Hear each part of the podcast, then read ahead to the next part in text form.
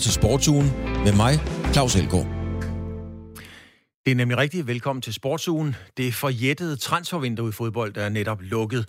Og det er et begreb, som de fleste kender, men hvad sker der egentlig i sådan et transfervindue?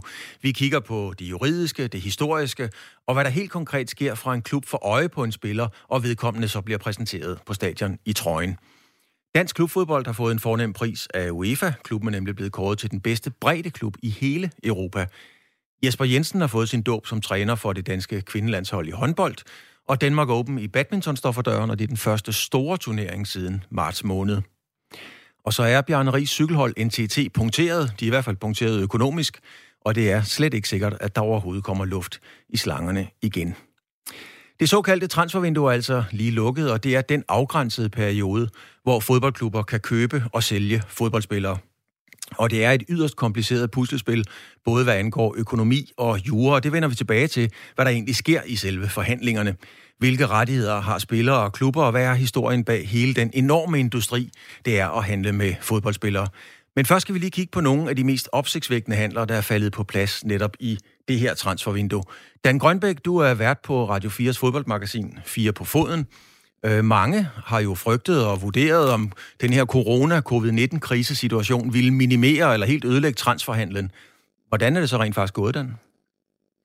Ja, det var jo øh, frygten langt hen ad vejen i, i foråret, men det er faktisk gået øh, nogenlunde. Altså vi kan sige, forudsigelserne de var jo, at coronaen ville gøre, at, at der simpelthen, at al luft blev trukket ud af transfermarkedet. Der har været sportsdirektører, der har ude at sige, at det bliver et svært marked for transferfrie spillere at finde, øh, finde nye klubber i, øh, fordi der simpelthen vil være så mange om, om budet. Men øh, det man kan se, når man, der er begyndt at komme nogle forskellige opgørelser, og der er noget, der peger på, at hvis man kigger på de fem største ligaer i Europa, det er altså øh, England, Spanien, Italien, Tyskland og Frankrig, jamen så er der samlet set blevet brugt færre penge end samme transfervindue sidste sommer. Det er, når man kigger på øh, nettotallene. Nettotallene er altså, øh, når man kigger på, hvad klubberne har brugt ude i markedet, øh, minus det, de har fået ind selv, altså ved at sælge spillere, altså deres nettoforbrug. Øh, Engelske klubber, og det er lidt sjovt, viser der sig dog, at de har brugt flere penge på transfers netto, end de gjorde sidste år. Der er begyndt at komme nogle analyser også fra, øh, fra britiske medier på, at man altså simpelthen øh, vurderer, at, at øh, de britiske klubber alene i år har brugt øh, lige godt og vel en milliard pund på nye øh, fodboldspillere, hvor det samlede europæiske marked har brugt cirka 2,5 milliard pund. Det er jo altså nogle øh, voldsomme tal. Senere i, i den her lille blok om, øh, om transfer, der får vi historien om, at helt op til 1961 i engelsk fodbold, der måtte en fodboldspiller faktisk ikke få højere løn end en ufaglært øh, arbejder. Øh, Dan, der er blevet øh, lavet nogle kæmpe handler internationalt, og alle os, der elsker fodbold, noget af det første, man kigger på om morgenen øh, på, på nettet, eller hvor man nu får sine nyheder, det er jo, hvem har købt hvem. Er, hvad er der internationalt, som, øh, som har vagt din opmærksomhed? Jamen, jeg synes, jeg synes, der er sket spændende ting i, i England. Vi har jo haft en case med klubben Chelsea, der de seneste år har haft en, en transferkarantæne, som en, en embargo fra at kunne indgå øh, nye handler med spillere og købe spillere ind til holdet. Øh, det skal man så ellers love for, at den er ophørt nu, og det vil sige, at de gik altså ud og brugt en ordentlig portion penge på det transfermarked, der netop er, er lukket her den 5. oktober. Øh, spillere som Kai Havertz for Tyskland, en meget højt, øh, øh, øh, hvad kan man sige, en meget højt rangeret tysk ung øh, offensivspiller blev hentet ind for, for cirka 75 millioner pund. Øh, de har hentet Timo Werner, en anden angriber fra Tyskland, som også øh, lige kommer fra en, fra en fantastisk sæson i Tyskland, hvor han har lavet 28 mål i 34 ligekampe for, for RB Leipzig. Øh, det er altså øh, fire mere end, øh, end øh, Chelsea's angriber Tammy Abraham, øh, Oliver Giroud og Michy Batshuayi gjorde til sammen sidste sæson. Så øh, markante forstærkninger der, og de er så småt ved at blive, blive spillet ind på holdet.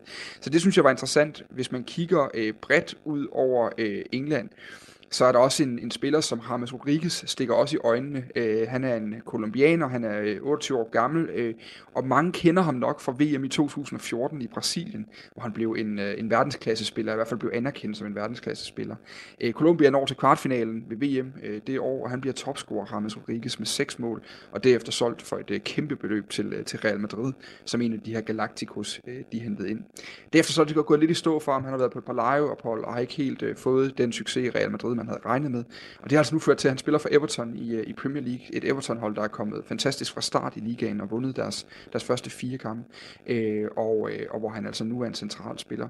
Hvis man lige skal øh, rise op, hvem Ramos er, så kan man gå ind og finde et mål øh, mod Uruguay fra VM 2014. Det blev kåret til, øh, til årets bedste mål det år. Nu siger du øh, nogle beløb som øh, 75 millioner pund. Det er jo kæmpe beløb stadigvæk, men, men der er jo også mange handler op i den ende. Har, har der været nogle af de der øh, giganthandler, ligesom for eksempel hvis Ronaldo skifter til, til Juventus, altså har der været noget i den kaliber? Nej, det har der ikke. Altså, øh, Kai Havertz er, er lige nu en af de allerstørste. Det er altså ham her, tyskeren, der skifter fra Bayer Leverkusen i Tyskland til Chelsea i England, og den ligger på de her 75 millioner øh, pund. Det er jo også en, en pæn slat penge, øh, må man sige, men, men vi har altså ikke op og, og, og lege med, med den, øh, den dyreste nogensinde, som er, øh, som er øh, Neymar, der ligger et godt stykke over øh, halvanden milliard. Så, så, så på den måde har det haft nogle begrænsninger af transfermarkedet i, i år, øh, og det er også kvæg corona. Man har hørt fra flere danske sportsdirektører også, at det ikke tidspunktet, man tog chancer med, øh, på, på, på nuværende tidspunkt. Og lad os lige kigge på øh, vores egen lille Annegård, eller Annedam, øh, det der hedder Superligaen nemlig. Hvad, hvad, har, hvad har været det mest markante, vi har set i Superligaen omkring handler? Og man må nok sige, det sidste, øh, det, det mest markante kom på, på, på sidste dagen herhjemme. Altså det, at, øh, at Mathias Sanka øh, kommer hjem, godt nok på en lejeaftale fra Fenerbahce til, øh, til FCK, er i hvert fald sådan øh, omdømmemæssigt nok en af de, de, de største transfers, der har været i, i vinduet. I hvert fald en af dem, der har fået mest øh, opmærksomhed. Så har der også en anden FCK-handel, som vi også har snakket om i det her program øh, tidligere på, øh, på, på sommeren, Claus, og det er jo Kamil Vilcek, den her polske angriber, der tog afsted som topscorer fra Brøndby til, øh, til et øh, tyrkisk eventyr. Og han så vendte tilbage til Danmark her i sommer, der var det altså til, øh, til Brøndbys ærkerival FCK, og han er altså også kommet i gang med at lave nogle mål der. Så det har været interessant. Så har FC Midtjylland, øh, som, er, som er det hold, der skal ud og forsvare de danske farver ude i Europa, de har også øh, været på jagt efter nye angriber. Det lykkedes dem på, på sidste dagen, hvor øh, Luca Pfeiffer, øh, en, en tysk angriber fra, øh, fra Würzburg og Kickers, blev hentet ind. Øh, han har en fin scoringstal øh, øh kan man sige, fra, fra Tyskland, men det bliver altså interessant. Jeg kan sige øh, allerede nu på de første billeder, der er kommet, han er et ordentligt skur, lidt ligesom hvis man, øh, man, man så på Paulo Nuaccio dengang i en, i en FC Midtjylland-trøje. Der er altså, der er altså virkelig noget, noget tyngde og noget højde i ham. Dan Grønbæk, øh, tak for øh, orienteringen. Du har været ude at lave en øh, reportage, som vi skal høre nu. Tak skal du have, Dan Grønbæk, altså vært på Radio 4's fodboldmagasin 4 på foden. Nu skal vi en tur ind i selve forhandlingslokalet, fordi hvordan foregår sådan en fodboldtransfer egentlig? Og det er netop Dan Grønbæk her, som har besøgt Allan Gorte for at finde ud af det. Allan Gorte er tidligere fodboldspiller med en fortid i blandt andet AB. Han har også spillet i Italien, og så har han været sportschef i AB. Altså en mand, der helt præcist ved, hvordan det er at sidde på begge sider af forhandlingsbordet. Der er jo ufattelig mange parametre, men du kan godt se det, selvom det, altså nu det her er jo handel med mennesker eller handel med drømme, men, men øh, du kan godt sammenligne lidt med en ejendomsmaler. Der ved man jo med en ejendomsmaler, at han, jamen, han kan for eksempel gå ud og kigge på, jamen der er hvad ved jeg, skovudsigt eller havudsigt, det er 300.000 ekstra. Så er der en stor stue, der er køkkenalrum, det kan vi også godt lide i dag, det er moderne, det er også nogle penge. Altså, har du også sådan et eller andet system, hvor man kan sige, okay, han er, han er god på låget, øh, det, betyder, det betyder x antal tusind, så har han et godt venstreben, han står godt på banen, han har en god alder, betyder også mere og mere i fodbold, at han er salgbar igen på et senere tidspunkt. Jamen, det kan du godt sige. Altså, der er, altså, altså først så er du nødt til at sige, hvad er det, det øh, du køber ind i. Så køber du nogle spillere, der skal forstærke holdet fra dag et af, øh, og, og, og som, som skal skabe kortsigtede resultater ved at måske også hjælpe øh, holdkammeraterne med at blive, blive dygtigere, eller, øh, eller køber du en spiller for, for fremtiden. Og med det marked, der er i dag, jamen, så er klubberne jo øh, har meget større fokus på fremtidige transfer, mm. øh, fordi at transferbeløbene bliver, er blevet så store, og så stor en del af økonomien, også i dansk fodbold. Og der er også sket en udvikling i den klub, som jeg selv er repræsenteret øh, i OB, at øh, det er, de unge spillere i dag er de dyreste spillere. Så kan du få en ung spiller, som kan levere ret hurtigt, og som du kan sælge videre, det er alfa og omega, alfa omega for, for, at lave en transfer i dag. Så når vi på en eller anden tidspunkt, så har du fået værdisat det her aktiv, du gerne vil have ind på dit hold. I, øh, så skal man jo, det er i hvert fald, hvad du selv mener, vedkommende er værd. Hmm. Så starter der en eller anden form for forhandling. Hvordan, hvordan foregår det? Der er sket en, en kæmpe udvikling. Altså fra, øh, jeg startede som sportsdirektør i, i 2013. Øh, altså, der var ved at ske et skifte, at der rejste man ud, og så øh, forhandlede man. Den første transfer, jeg lavede med Niklas Helenius til Aston Villa, var jo en, en forhandling, hvor du sidder i samme rund, og rum, og så forhandler med klubben. Ja. Øh, øh, men der er nogle parallelle forhandlinger, selvom at øh, FIFAs regler siger, at du må ikke kontakte en spiller, med mindre at klubben har givet lov, øh, så er det ofte, at klubberne stikker en finger i jorden hos øh, spillerens agent og siger på her, kan vi finde en aftale inden for de her øh, rammevilkår. Mm.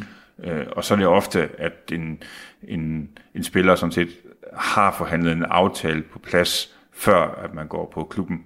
Okay. Øh, så for eksempel øh, Joachim Mæle i det her transfervindue var tæt på at skifte til Marseille, det siger rygterne i hvert fald. Øh, og der er jeg helt ret sikker på, at agenterne øh, har nærmest lavet en aftale med Marseille om, om vilkårene. Øh, det gør jo så også, at den købende klub kan jo presse den sælgende klub sige, nu er det altså min tur, nu skal jeg altså afsted. Fordi når han har fået sine forhold på plads, så, så øh, er det sværere for den, for den sælgende klub at, at, at sige nej. Der kører ligesom to parallelle forhandlingsspor. Et mellem klub og klub, og så er der så en, en, en forhandling mellem spilleren og den købende klub, som skal blive enige om nogle kontraktforhold mm. i sig selv. Ja, og så kan du, hvis du skal sådan uh, lægge et lag mere på, så kan du også sige, at det er også en forhandling med uh, den pågældende agent. Altså, det er en af de ting, man nok undervurderer lidt for, for, for, for, for ydersiden, at, at spillerens agent, at få han en aftale på, på plads med ham, altså der har, har man nogle gange skulle lægge øh, arm øh, en noget længere tid, end man øh, synes var rimeligt, mm. øh, fordi de også vil have en bid af kagen. Så reelt er der jo tre forhandlinger her. Fordi på et eller andet tidspunkt, så bliver I jo enige om, okay, men det ligger i det her lav, og så skal juristerne kigge på aftalen og sørge for, at tingene er i orden og sådan noget. Men, men den her fodboldaftale, altså den her overgangsaftale fra klub til klub, er den blevet mere kompliceret over de sidste 20 år? Altså fordi øh, det er jo sjældent, fornemmer jeg, at det bare er, han koster 2 millioner euro, og så bliver der overført 2 millioner euro. Mm. Jamen det er rigtigt. Øh, altså, jeg ved sgu ikke, om den er blevet mere øh, kompliceret. Det tror jeg, den er. Øh, den er også blevet, altså der er forskellige elementer, som er kommet ind i den. Øhm, der, er jo, altså, der er jo faste betalinger, der er variable betalinger, som jeg, som jeg siger. Øhm, og som sælgende klub vil du gerne have så mange faste betalinger som muligt. Og som købende klub vil du gerne have så mange variable som muligt, plus du gerne vil have, at betalingerne skal finde sted langt ude i fremtiden. Ja. Øhm, og i og med, at øh, FIFA-systemet er begyndt at fungere så godt, at man ikke længere skal være så urolig for, sin, øh, for, for, for sine penge, for så fungerer de systemer også godt. For ellers tidligere opererede du med bankgaranti og, og så videre, og det var jo ret svært at få, og det satte jo også et helt andet juridisk system i gang. Okay. Så i dag er du ret sikker på at få dine penge, for ellers bliver klubberne simpelthen straffet. Så når vi til et andet punkt, hvor kontrakten her er stikket sammen med, med klubben, den er på plads. Øh, spillerkontrakterne, Hvordan, hvordan har den forhandling med spilleren ændret sig? Du har været sportsdirektør i seks år, har også forhandlet flere kontrakter på plads selv, mm. øh, eller i hvert fald mm. været meget involveret i det, mens mm. du selv spillede. Jamen, det bliver mere ordnet forhold. Øh, i, altså, i Danmark er, har, vi, har vi virkelig orden på tingene. Øh, øh DBU Spillerforening og Divisionsforening har udarbejdet nogle standardaftaler, som jo regulerer det meste. Øh, og derfor øh, har du jo sådan en, ansættelseskontrakt, som alle skal bruge som skabelon. Øhm, og det, det ikke regulerer, øh, er jo, at det er alt fra arbejdstid øh, til, hvad man du må lave, øh, hvad du skal stille op til at sponsorarrangementer og bla bla bla. Men det, det ikke regulerer, er jo det, der oftest, øh, det man oftest kan lægge arm om, det er, det er jo økonomien. Mm. Øh, så, så, øh, så lønningerne. En spiller bliver jo ofte betalt med en fast løn hver måned, men så er der også en masse bonusbetinget, øh, og som klub og sportsdirektør vil du ofte forsøge at få så meget variabel ind som muligt, så som siger, præsterer spilleren, så er det okay, at han tjener mange penge. Præsterer han ikke, jamen, så skal han ikke være for, for, for tung belastning. Mm. Altså, vi er efterhånden nået til, at vi har lavet en aftale med den her spiller. Mm. Han er blevet hentet. Vi er blevet enige om prisen. Uanset om vi har hentet spilleren i Peru eller i København, så skal der overføres en transfersum mm. til en klub, og der skal overføres noget til en agent, og der skal overføres noget til spilleren selv, mm. for at skiftet kan gå igennem. Hvordan foregår det? Er det der, der går op til økonomiafdelingen i OB og siger, så her er kontonummeret, der skal overføres øh, 2 millioner euro til den her konto, og 1,5 millioner euro til den her konto, og 1 million til den her konto? Øh, principielt ja, men, men altså der er jo et, der er noget, der hedder øh, TMS, som er Transfer Match System, ja. øh, som jo skal bruges til internationale øh, øh, transfers. Så når du køber en spiller, og det er derfor, den lukker jo kl. 23.59 på øh, deadline dag. Så er du bare ikke logge ind længere. Så, så er det bare lukket. Ja. Ikke også? Og, og der er ofte run på den til sidst, øh, det system, så det, det, IT i, i FIFA-systemet skal sgu, de skal have tingene til at køre, og den er faktisk nogle gange gået ned. Men, men der sidder du så til sidst, øh, og så, så skal du så taste ind, hvad det er for nogle aftaler, du har lavet med den, øh, med den øh, købende eller sælgende klub. Mm. Og, og så skal den anden klub lave det samme. De skulle ind og trykke i det samme system, og så skal det matche. Hvis ikke det matcher, så, får jeg, så bliver transferen ikke godkendt. Og det er jo alt fra der er solidaritetsbetaling. Og solidaritetsbetaling er jo 5% af transfersummen, som skal fordeles ud til de klubber, som spilleren har spillet i, siden han var 12 år, mellem 12 og 23 år. Øh, så derfor, at øh, det er sådan at betale penge tilbage til dem, der har uddannet spilleren. Ja. Øhm, og det skal matche, øh, og det kan godt nogle gange være, være en udfordring. Og så derefter, øh, jamen så er der nogle betalingsbetingelser, som skal overholdes. Så, for, så som klub, hvis vi har solgt en spiller, så sender vi jo en faktura til den øh, købende klub, og så er der nogle betalingsbetingelser, som man skal overholde. Hvis han ikke overholder dem, jamen så er der jo også nogle øh, renter, ja. øh, morerenter, som, så, som er fuldstændig som, som normalt. Ja. Så på en eller anden måde, så er det, det er et fuldstændig traditionelt transaktionssystem. Der. Ja. ja, det er det. Det er den nemlig, og det var tidligere sportschef i AB, Allan Gorte, der her indvidede os, indvidede os i, hvordan forhandlingerne foregår bag de lukkede døre, altså helt inde på chefens kontor. Men alting er jo startet et sted, og sådan er det også med fodbold, og det er at få penge for at spille fodbold. Jeg har talt med fodboldhistoriker Svend Rybner, som kritter kridter banen op fra de første professionelle handler til alt det, som øh, Allan Gorte lige har fortalt om.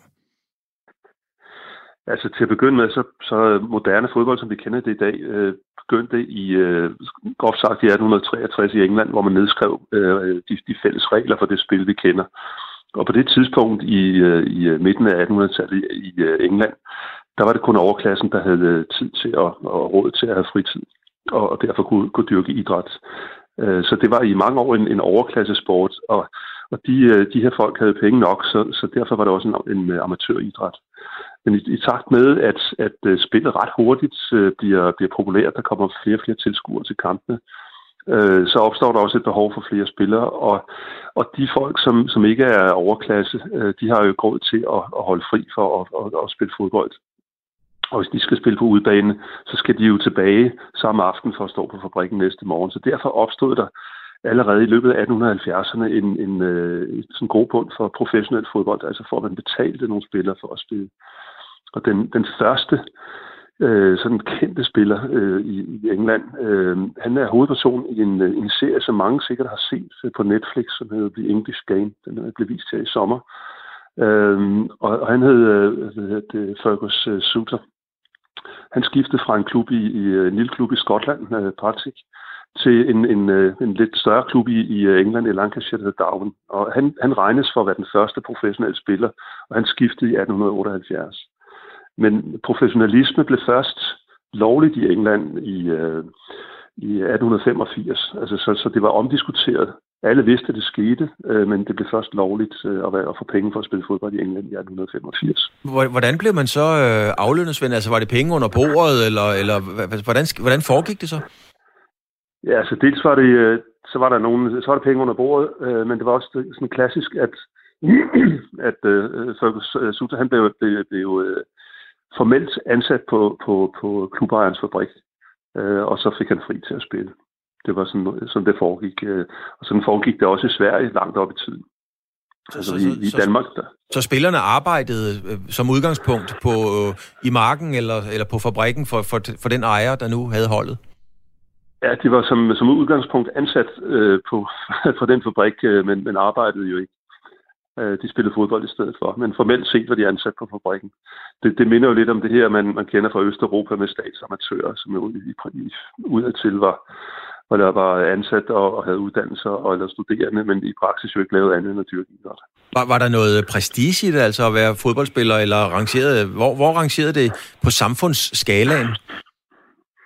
Altså det er jo klart, når der, når der kommer mange øh, tilskuere øh, for, for at se kampene, så, så får de bedste spillere jo også øh, positiv opmærksomhed. Altså så bliver de jo helte og idoler, og, og scorer du det afgørende mål i en kamp, så, så det er klart, det, det, det bliver der lagt mærke til, og det vil sige, at de bedste spillere får også øh, mere øh, højere betaling end, end de mindre gode spillere.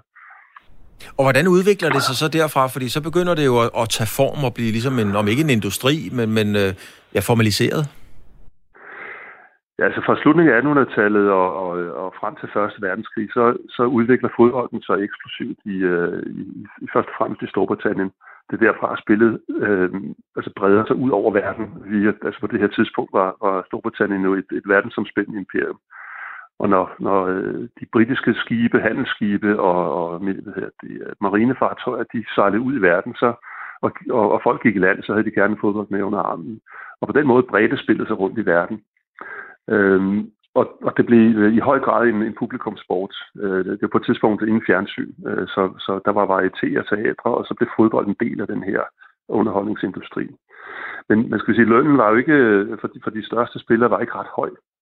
Øh, altså det, vi snakker om en, en løn, som var, var på øh, en, en uh, ufaglært eller en faglært arbejdsniveau. Altså forskellen var, at man, det var et sundere liv.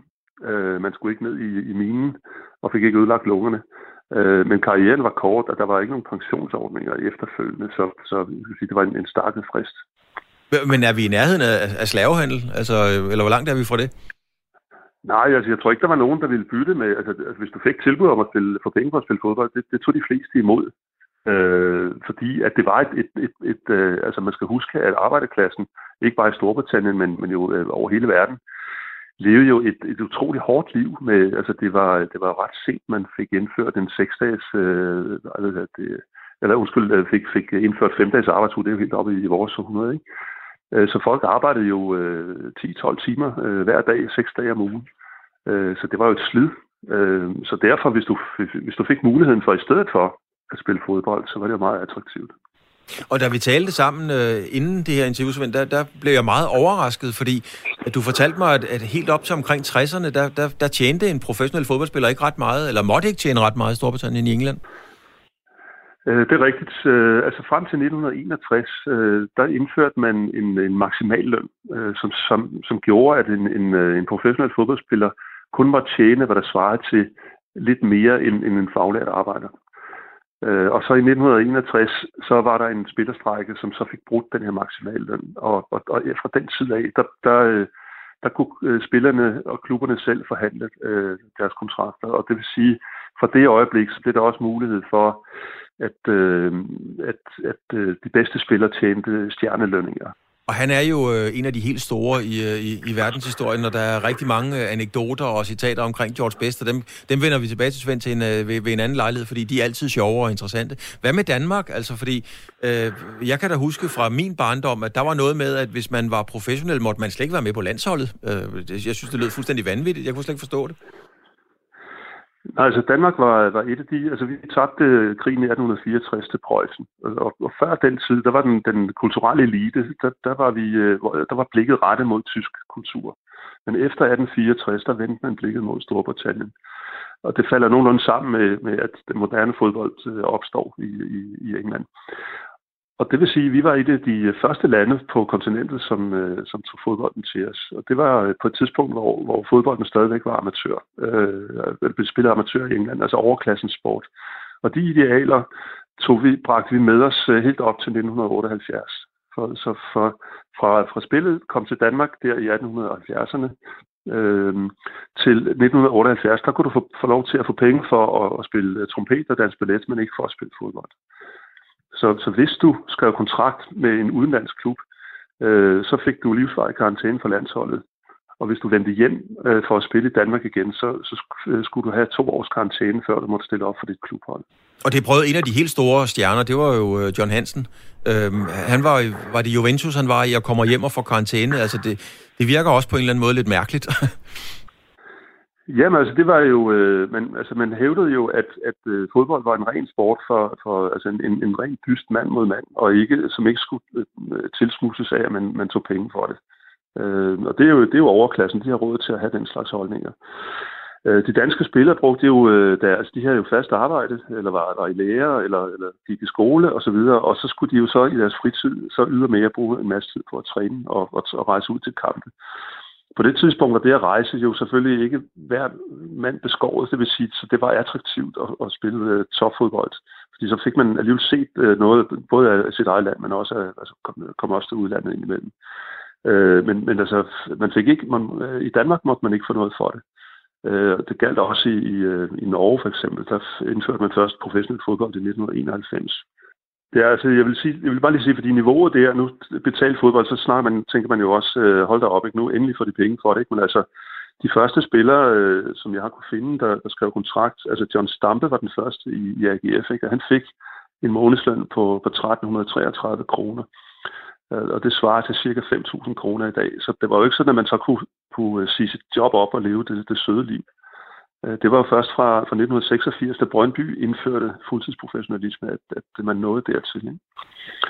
Hvad tjente de der? Øh, I Brøndby, det, det, må indom, det, det kan jeg simpelthen ikke huske, øh, hvad de tjente. Men de tjente jo nok til, at de ikke behøvede at have et arbejde på siden af. Ja. ja. Øh, hvad siger du med Stampe? Var han øh, den første... Øh...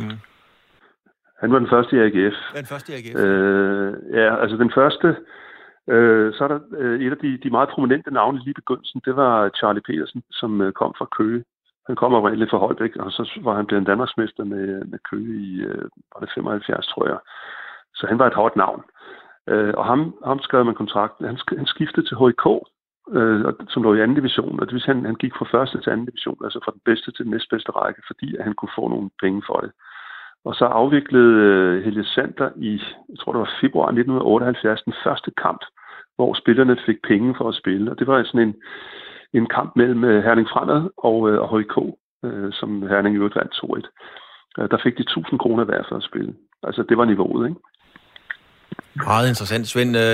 Det er fantastisk. Ja, det er fantastisk. Det sidste skulle nok lige have været taget væk, men han er god. Det var Svend Rytmer, og han er Svend Rytmer, og han er fodbold historiker. Man kan sige, at der er milepæle i alle brancher og erhverv. Musikbranchen blev revolutioneret i 54. Mange kan huske Bill Haley and the Comics. De spillede, Comets, de spillede rock and roll, øh, og så sammen med dem var der nogen, der hed Dave Clark 5. De røg ind som nummer et på Billboard. Dave Clark 5. De lagde sig ned på gulvet og spillede bas. Det var til synligheden nogle unge galninge med langt hår, men det revolutionerede den branche. Og i 73, der skete der også noget historisk i tøjbranchen, fordi et, en skrædder, han hed Jacob Davis, han fik til opgave at lave noget arbejdstøj til en skovarbejder i Nevada. Og det blev så til nogle slidstærke og populære bukser. De gik som varmt brød, og skrædderen, han så jo, han kunne godt se lyset og se, at der var en god business her. Så han ringede til en tekstilfabrikant, der hed Levi Strauss, og så var Levi's jeans lige pludselig født, og the rest is history, som man siger. På samme måde skete der en revolution i fodbold og transfermarkedet i 95, da EU afsagde dom i den såkaldte Bosman-sag, der handlede om den belgiske fodboldspiller Jean-Marc Bosman. Adam Ringsby Brandt, du er advokat med ekspertise i blandt andet sportsret hos Bertel Rasmussen Advokater. Den der bossmanddom, hvad kom den til at betyde for den måde, fodboldspillere handles i dag? Og er det lige så stor en revolution som rock and roll og jeans? Det tænker for fodboldens transfersystem er det utvivlsomt noget, der kan sammenlignes med det i hvert fald. Ja, det, der er specielt i det hele år, det er jo, at, at EU i EU-domstolen rent faktisk går ind og, og blander sig i det sportsretlige område. Det er noget relativt nyt. Øh, derudover så helt konkret så betød dommen ligesom med afsæt i arbejdskraftens fri bevægelighed et, at man som øh, spiller var frit stillet, øh, når ens kontrakt udløb. Det var faktisk sådan indtil den øh, dom i 95, det var sådan, at, at en klub faktisk havde ret til kompensation, øh, selvom kontrakten udløb, hvis en spiller skiftede øh, klub. Øh, og derudover så øh, var der jo den her regel, om man ikke længere måtte altså begrænse øh, andre EU-borgere i at spille. Det vil sige, tidligere havde man måske regler om, at der ville være tre udlændinge, og det var også EU-borgere. Det ventede til, at man måtte i hvert fald øh, stille op med, med, øh, med et uendeligt antal øh, EU-borgere i sit, på sit hold efterfølgende. Men, men der er jo mange, der har sammenlignet, det er jo sådan en almindelig talemåde, hvor man siger, ja, om det der transfer, det er jo ren slaveri. Er det blevet bedre efter, efter Bosman-dommen, kan man sige? Ja, jeg synes, det er, især den del, hvor man er fritstillet, når kontrakten er udløbet, synes jeg jo næsten er, at både var helt naturligt i, i et retssamfund, at, at det var sådan, at, at klubber skulle have kompensation. Selvom kontrakten var udløbet, synes jeg måske også med, med, med nutidens øjne så lidt mærkeligt ud, og det kunne måske minde om lidt, selvom man skulle stort ord tage, tage imod med sin lidt save tilstand. Er der noget, som, som ligger sådan og kan blive den næste markante ændring øh, omkring transfer? Altså, øh, er der noget i EU? Er der noget, som, hvor man tænker, okay, det kunne blive den næste ændring? Altså, det, det der, hvor man måske, måske kan se en revolution, om det direkte påvirker transferen, kan måske være, være svært at se, men der er jo EU, øh, især EU i hvert fald, er begyndt i højere høj grad at, at interessere sig for at blande sig i, alt efter hvilke øjne man ser det for, øh, sportens område. Øh, blandt andet det her med det, det monopol, som øh, forbunden har, altså DBU og UEFA og FIFA inden for fodboldens verden, øh, øh, bliver sådan, kan i hvert fald blive udfordret. EU, EU har for få år siden truffet en afgørelse omkring nogle speedskater, som deltog i nogle private ligaer, og som følge af blev de så udelukket fra de internationale forbund, der man ikke kunne stille op til europamesterskaber og verdensmesterskaber og sådan noget. Øh, men det, det fik de øh, videre af EU's konkurrencemyndighed, at det, sådan en regel måtte man ikke lave, og det kunne meget vel være det næste. Det blev mere systematiseret, at, at, at man gør kan man sige, markedet frit. Den har jo også en tidligere barsel med de her private ligaer, som vi også kender fra, fra Nordamerika. Øh, så lige til sidst her, Adam Ringsby Brandt, øhm, er der det, som du som jurist vil kalde ordnet forhold omkring det at handle fodboldspillere i dag? Ja, det, det, vil, jeg, det vil jeg sige. Det, der er, det er selvfølgelig ikke helt ligesom øh, øh den, den almindelige arbejdsmarked, som vi kender det, men der er i høj grad i Danmark er reguleret af, at der er kræfter, der minder om det samme med overenskomster og nogle standardkontrakter og så videre. Men det er begrænset selvfølgelig, hvordan, hvilke aftaler man kan lave, men det er til gengæld sådan ensartet netop også blandt andet for både med hensyn til, til arbejdstagerens rettigheder, men, men selvfølgelig også for at beskytte fodbolden som sådan. Adam Ringsby Brandt, tak for orienteringen om Boss Manddommen, altså advokat hos Berl, Berl Rasmussen, advokater med ekspertise i sportsret. Tak fordi du har tid til at være med. Selv tak. Der er rigtig mange øh, anekdoter, myter, historier, legender omkring hele det her øh, transfermarked. En af dem er Ali Dia, og den vil jeg egentlig gerne fortælle, fordi øh, den er ret sjov, men også fordi jeg selv har haft øh, mulighed for at interviewe Graham Souness, som også er involveret i den, om det. Dia, han kom fra Senegal, en senegalesisk øh, fodboldspiller, og der sker det, at en person ringer til Southampton i Premier League, øh, og der er manageren Graham Souness. Og manden, der ringer, han udgiver sig for at være George Weah, der spiller i Milan, og George Weah er tidligere blevet kåret til verdens bedste fodboldspiller. Personen så fortæller så Graham Souness, øh, at en fantastisk landsholdsspiller fra Senegal er ledig, og, og Southampton og Sunes, de skal slå til lige nu, fordi det er bare stjerneløn over alle, de kan købe. Sunes lytter, for det gør man selvfølgelig, når George Weah ringer. Det troede han, det var ham. Øh, og han fortæller oven i købet, at det er hans egen fætter, altså Weah. Stemmen siger, at det er hans fætter, der, der er manden. Og Graham Sunes er jo heller ikke øh, hvem som helst. Han var anfører for Liverpool. Han var med til at vinde fem engelske mesterskaber og tre gange Europacup, og så blev han jo kaldt The Emperor of Anfield, Liverpools hjemmebane, altså Altså kejseren af, af, af Anfield, han spillede 54 landskampe for Skotland, så det var to giganter, der var i telefonsamtale med hinanden. Han lyttede til historien. Uh, han vidste ikke, at i virkeligheden så spillede denne her Alidia for Blyth, der spillede i en, i en sekunderklub i England. Men den 23. november 96, der fik Alidia debut, debut i Premier League, fordi efter 32 minutter, så afløste han en anden legende, nemlig Matthew Letizier, kom på banen, og han fik 21 minutter, for efter 21 minutter, så blev han bare flået ud igen, ganske enkelt, fordi manden overhovedet ikke kunne spille fodbold. Og Ali Dia, han prøvede sig så senere i nogle øh, lavt rangerende klubber, men heller ikke her kunne han slå til. Og det er faktisk en historie fra den virkelige verden.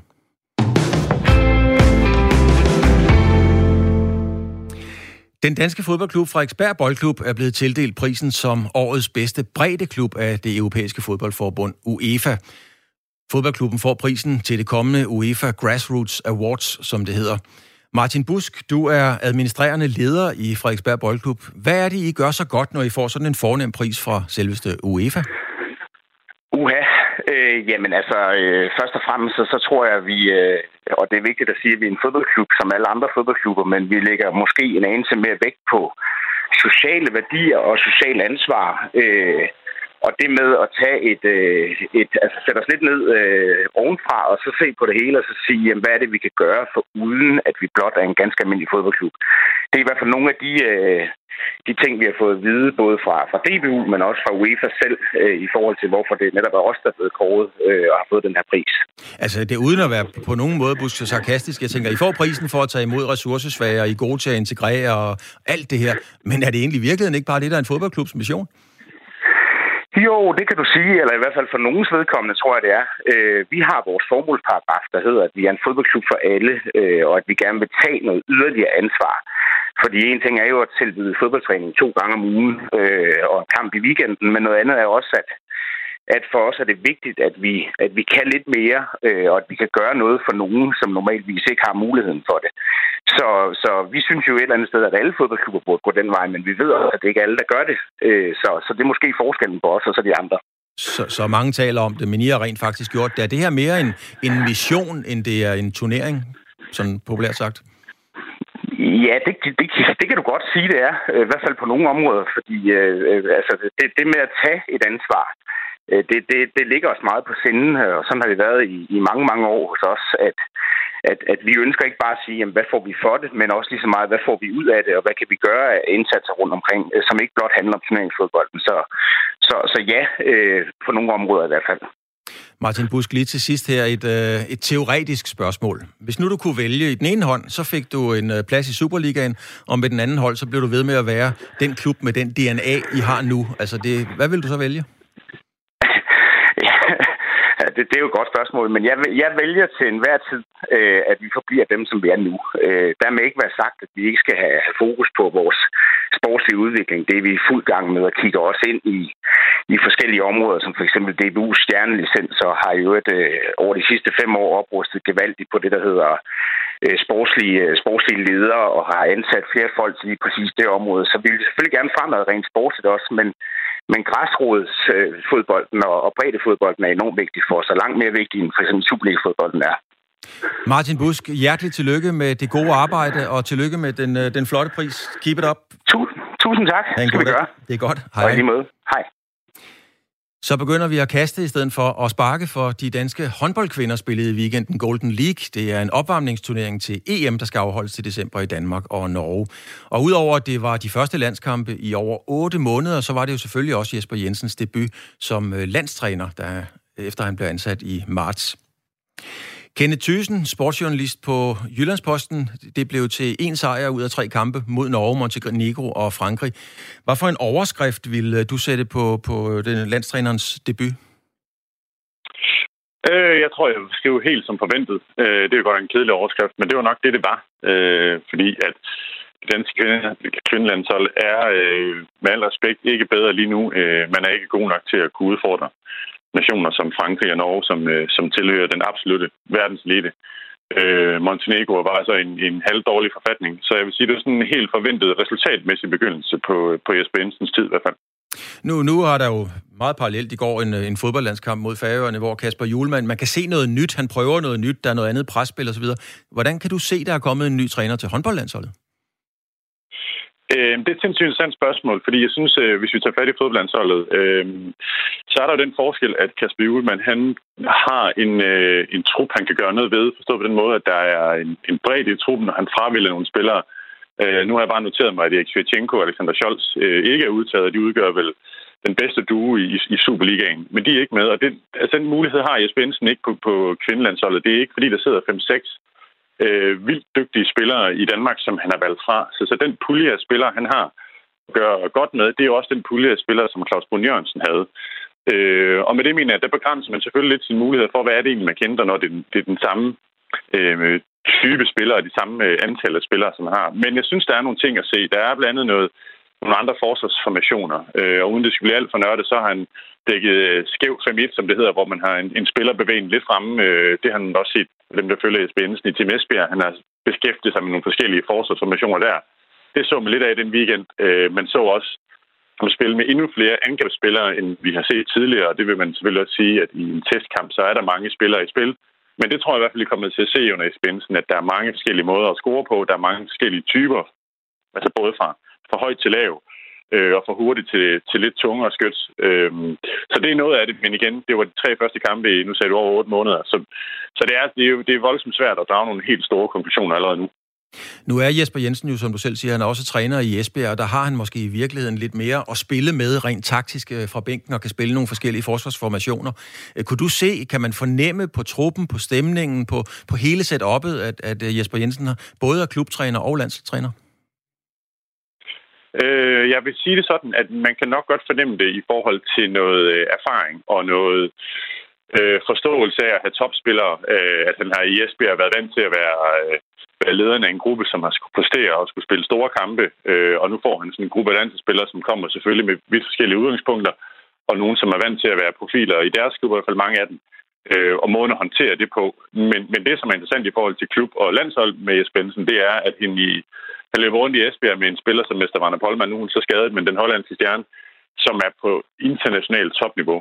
Sådan en spiller har han simpelthen ikke på, øh, på kvindelandsholdet. Der er simpelthen ikke en Christian Eriksen ener, som kan afgøre det selv. Og det, det, det kan godt blive Jesper Bensens store udfordring øh, på kvindelandsholdet, at han egentlig ikke har øh, den type spiller, som han eksempelvis har i Esbjerg. Og det giver jo så anledning øh, til det næste spørgsmål, Thyssen, fordi det er jo blevet en tankegang, øh, og det er jo i virkeligheden en vildfarelse, at vi vinder jo medaljer til alle slutrunder, men det gør vi jo så ikke. Det er der bare rigtig mange, der går og bilder sig selv ind. Men hvor stiller det egentlig det danske landshold i forhold til det EM, der ligger lige om hjørnet? Er vi overhovedet blandt den pulje, man kan kalde, ja, favoritter er vi jo ikke, men kan vi tillade os at kalde os outsider? Der ved jeg simpelthen ikke nok om, hvor de andre lande står i forhold til corona, hvor meget de har været samlet, og hvordan det har været, blevet ramt. Men hvis vi tager, øh, til den ud af ligningen, så vil jeg sige nej. Øh, det, det er 16 år siden kvinderne så altså har vundet en medalje, øh, og det var en bronzemedalje i var det 2012 eller 2013. Øh, og ser man på Norge, som man øh, fik, øh, fik tæsk af især de første øh, kvarter 20 minutter af Jesper Bensens debutkamp, så har de vundet noget, der minder om 15-16 medaljer på de samme 16 år.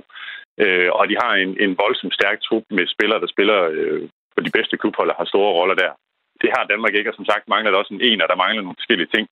Øh, så jeg tror simpelthen ikke på, at øh, man til den kommende slutrunde øh, har niveau til at, at kunne spille, øh, spille mere medaljerne. Det kan godt være, at man kan snige sig ind på en, en semifinalplads, øh, men med de der helt store kampe på, her taler vi en finale, øh, det, det kan jeg simpelthen ikke forestille med den nuværende trup.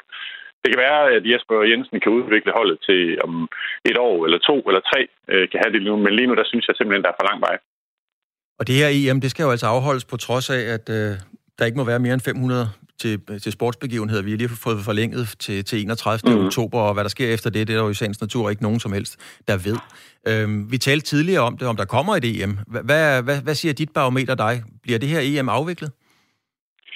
Det europæiske håndboldforbund vil i hvert fald gøre øh, alt, hvad det kan for at få afviklet EM, og har, har undervejs i hele den her proces, som har været meget langt omkring, skal det, skal det ikke, har man i EUF stået fast på, at det, det kommer ikke til at blive øh, aflyst.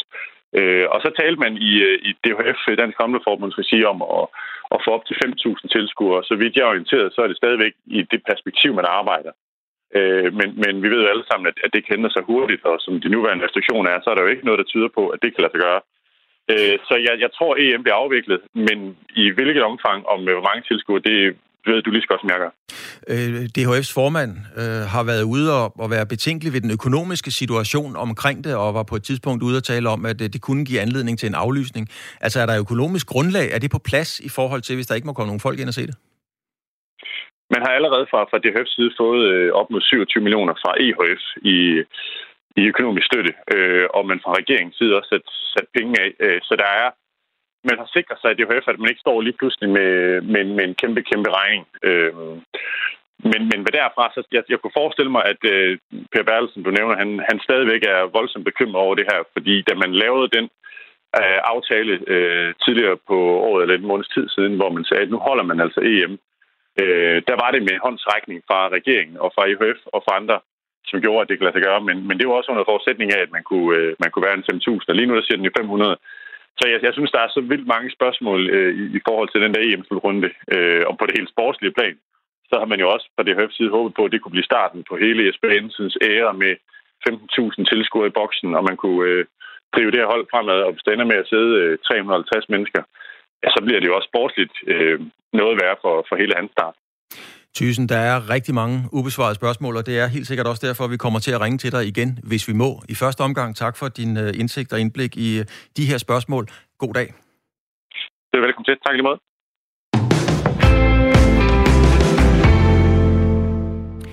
Så er man endelig begyndt at sætte net op til de store badminton-turneringer igen. Danmark Open øh, International badminton har nemlig ligget stille siden marts måned på grund af covid-19, men om en uges tid, så går det løs igen. Og det glæder vi os til, Mia Blikfeldt. Det gør du helt sikkert også. Du er Danmarks bedste kvindelige singlespiller. Hvad har du egentlig brugt denne her meget øh, lange pause til? Jamen, de sidste mange måneder, der har jeg prøvet at finde lidt ro og prøve at blive skadesfri, og det er heldigvis nu, så jeg glæder mig bare til at få lov til at gå på banen i næste uge.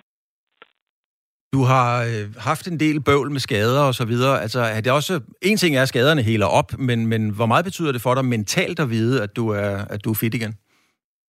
Det betyder helt vildt meget. Øh, man bruger så meget energi på at på at tænke ja, nærmest kun alle de negative ting, når man bliver skadet. Øhm, og nu har jeg haft problemer med min fod siden VM i august sidste år. Øh, og af at holde den her pause, har jeg faktisk slet ikke haft ondt i mine fødder siden. Så lidt godt er der jo kommet ud af den her coronapandemi, hvis man kan sige på den måde. Og det har også været en, øh, inden coronapausen, så har du haft en, øh, ja, det formoder jeg i hvert fald, en stresset periode med kvalifikation til OL, øh, alt det, der nu engang er, plus et OL oveni. Har det også været rart sådan mentalt lige at få luft?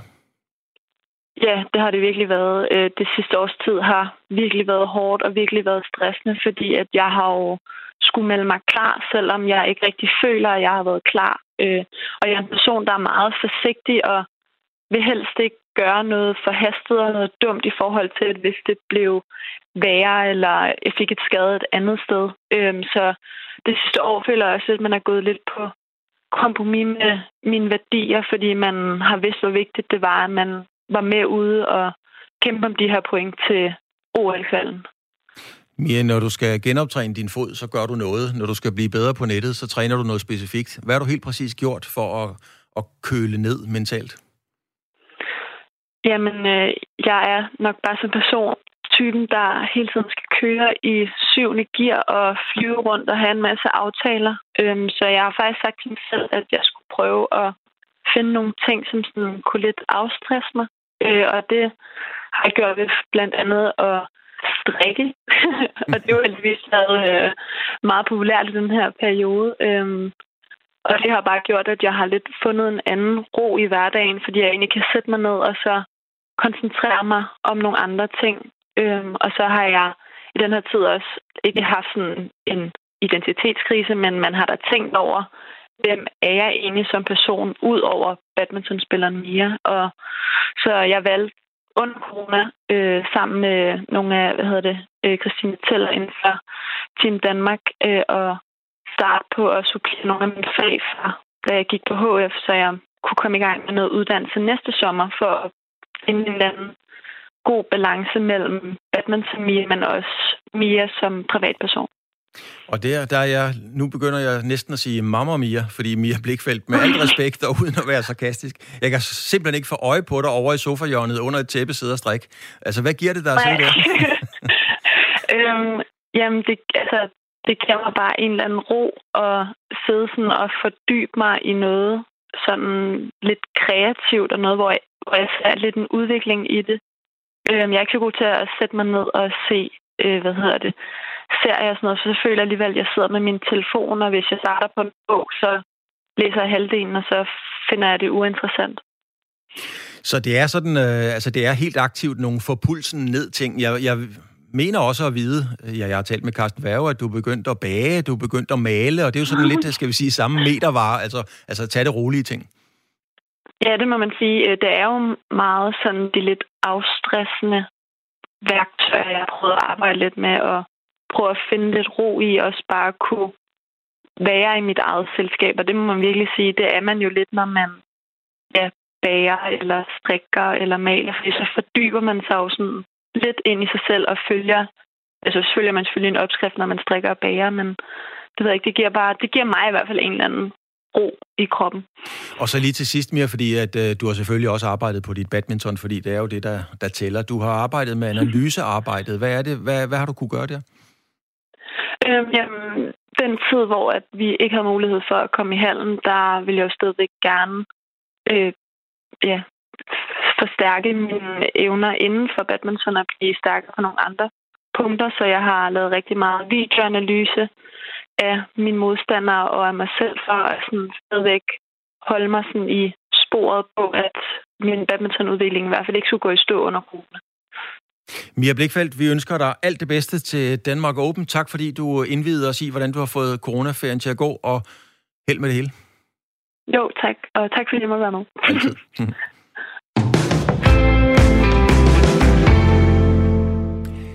NTT har meldt ud, at de ikke forlænger aftalen med Bjørn Ries cykelhold når den nuværende aftale udløber, og det gør den ved årsskiftet. Det betyder altså, at holdet lige nu risikerer at stå uden en sponsor. Først og fremmest skal jeg sige goddag til Emil Axelgaard, feltet.dk. Øh, Emil, hvor vigtig er sådan en navnesponsor for et cykelhold? Er det det, der er hele grundlaget for det? Ja, det er det. Det kan ses meget kort. Øhm, holdet er meget lukningsbrud, må man sige. De har egentlig, det er en, øh, en sydafrikaner, der hedder Doc Ryder, som, øh, som, som ejer holdet, og han har egentlig en, en World Tour licens øh, for de næste to år. Men en World Tour licens er ikke meget værd, hvis ikke man har en, en sponsor. Og øh, det ser meget... Altså, det er, det er 10 minutter i lukketid øh, lige nu. Øh, han har været nødt til at sige til rytterne, at de skal, de skal prøve at lede efter noget andet. Og det, øh, det er i forvejen svært for rytterne, fordi det er, de fleste trupper er på plads til næste år.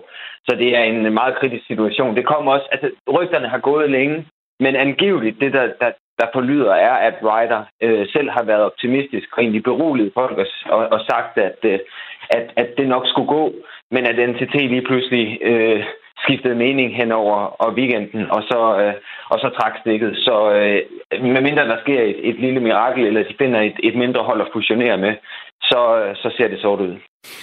Men Axelgaard, hvis man kigger på dem, der står bag, så er det Bjarne Ries, det er finansmanden Lars Seier, og det er Brøndby Jan Bæk, der er milliardær gange mange.